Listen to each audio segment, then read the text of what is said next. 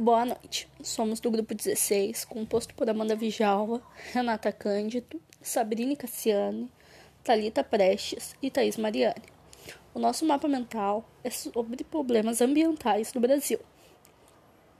Entre eles, escolhemos os cinco mais importantes: a poluição da água, que é causada principalmente por substâncias radioativas, resíduos fecais, fertilizantes e bactérias.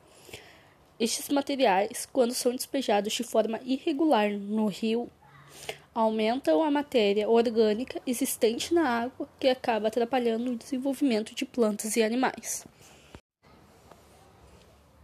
A poluição atmosférica desencadeia diversas consequências para o nosso corpo. Por exemplo, ela está relacionada diretamente com a diminuição da eficácia do nosso sistema mucociliar das nossas narinas, aumento da asma, infecções das vias aéreas superiores e a incidência de câncer do pulmão e doenças cardiovasculares.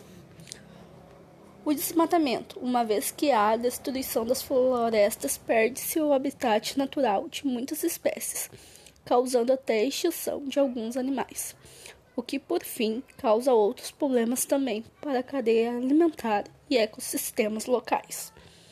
As queimadas são prejudiciais tanto ao meio ambiente quanto à saúde humana, geram destruição dos biomas ambientais e áreas que elas afetam, e também emitem gases poluentes e causam mal à saúde quando inalados imediatamente.